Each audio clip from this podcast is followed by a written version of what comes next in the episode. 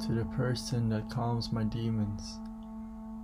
At moments of doubt and anxiety, I close my eyes and press my heart as each breath struggles to release with an imbalance of exhales and inhales. I try to regain control I've lost by uttering words of no value, but as I continue, my heart aches and a teardrop falls.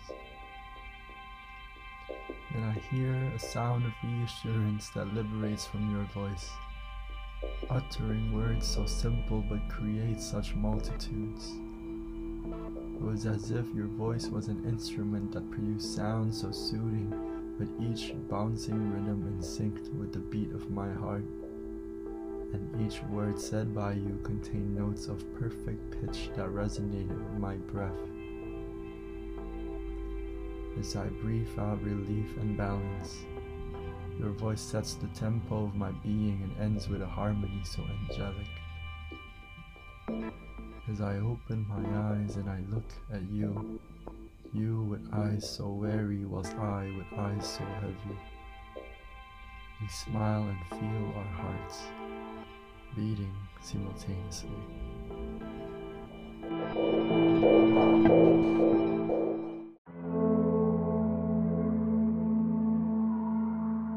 This poem was written based upon the feelings of anxiety and panic attacks. The inability to breathe, the ache in your chest, and the constant drops of tears. It feels like you've lost a sense of control in your own body. And it is not an experience you would wish upon your worst enemy. There are definitely plenty of ways to control this, and it could include focusing on your breath imagining a happy image or just closing your eyes and taking your time. However, this doesn't apply to everyone. Everyone has some sort of method that works well for them. And in this case, it looks into how a person's voice or presence is able to calm another.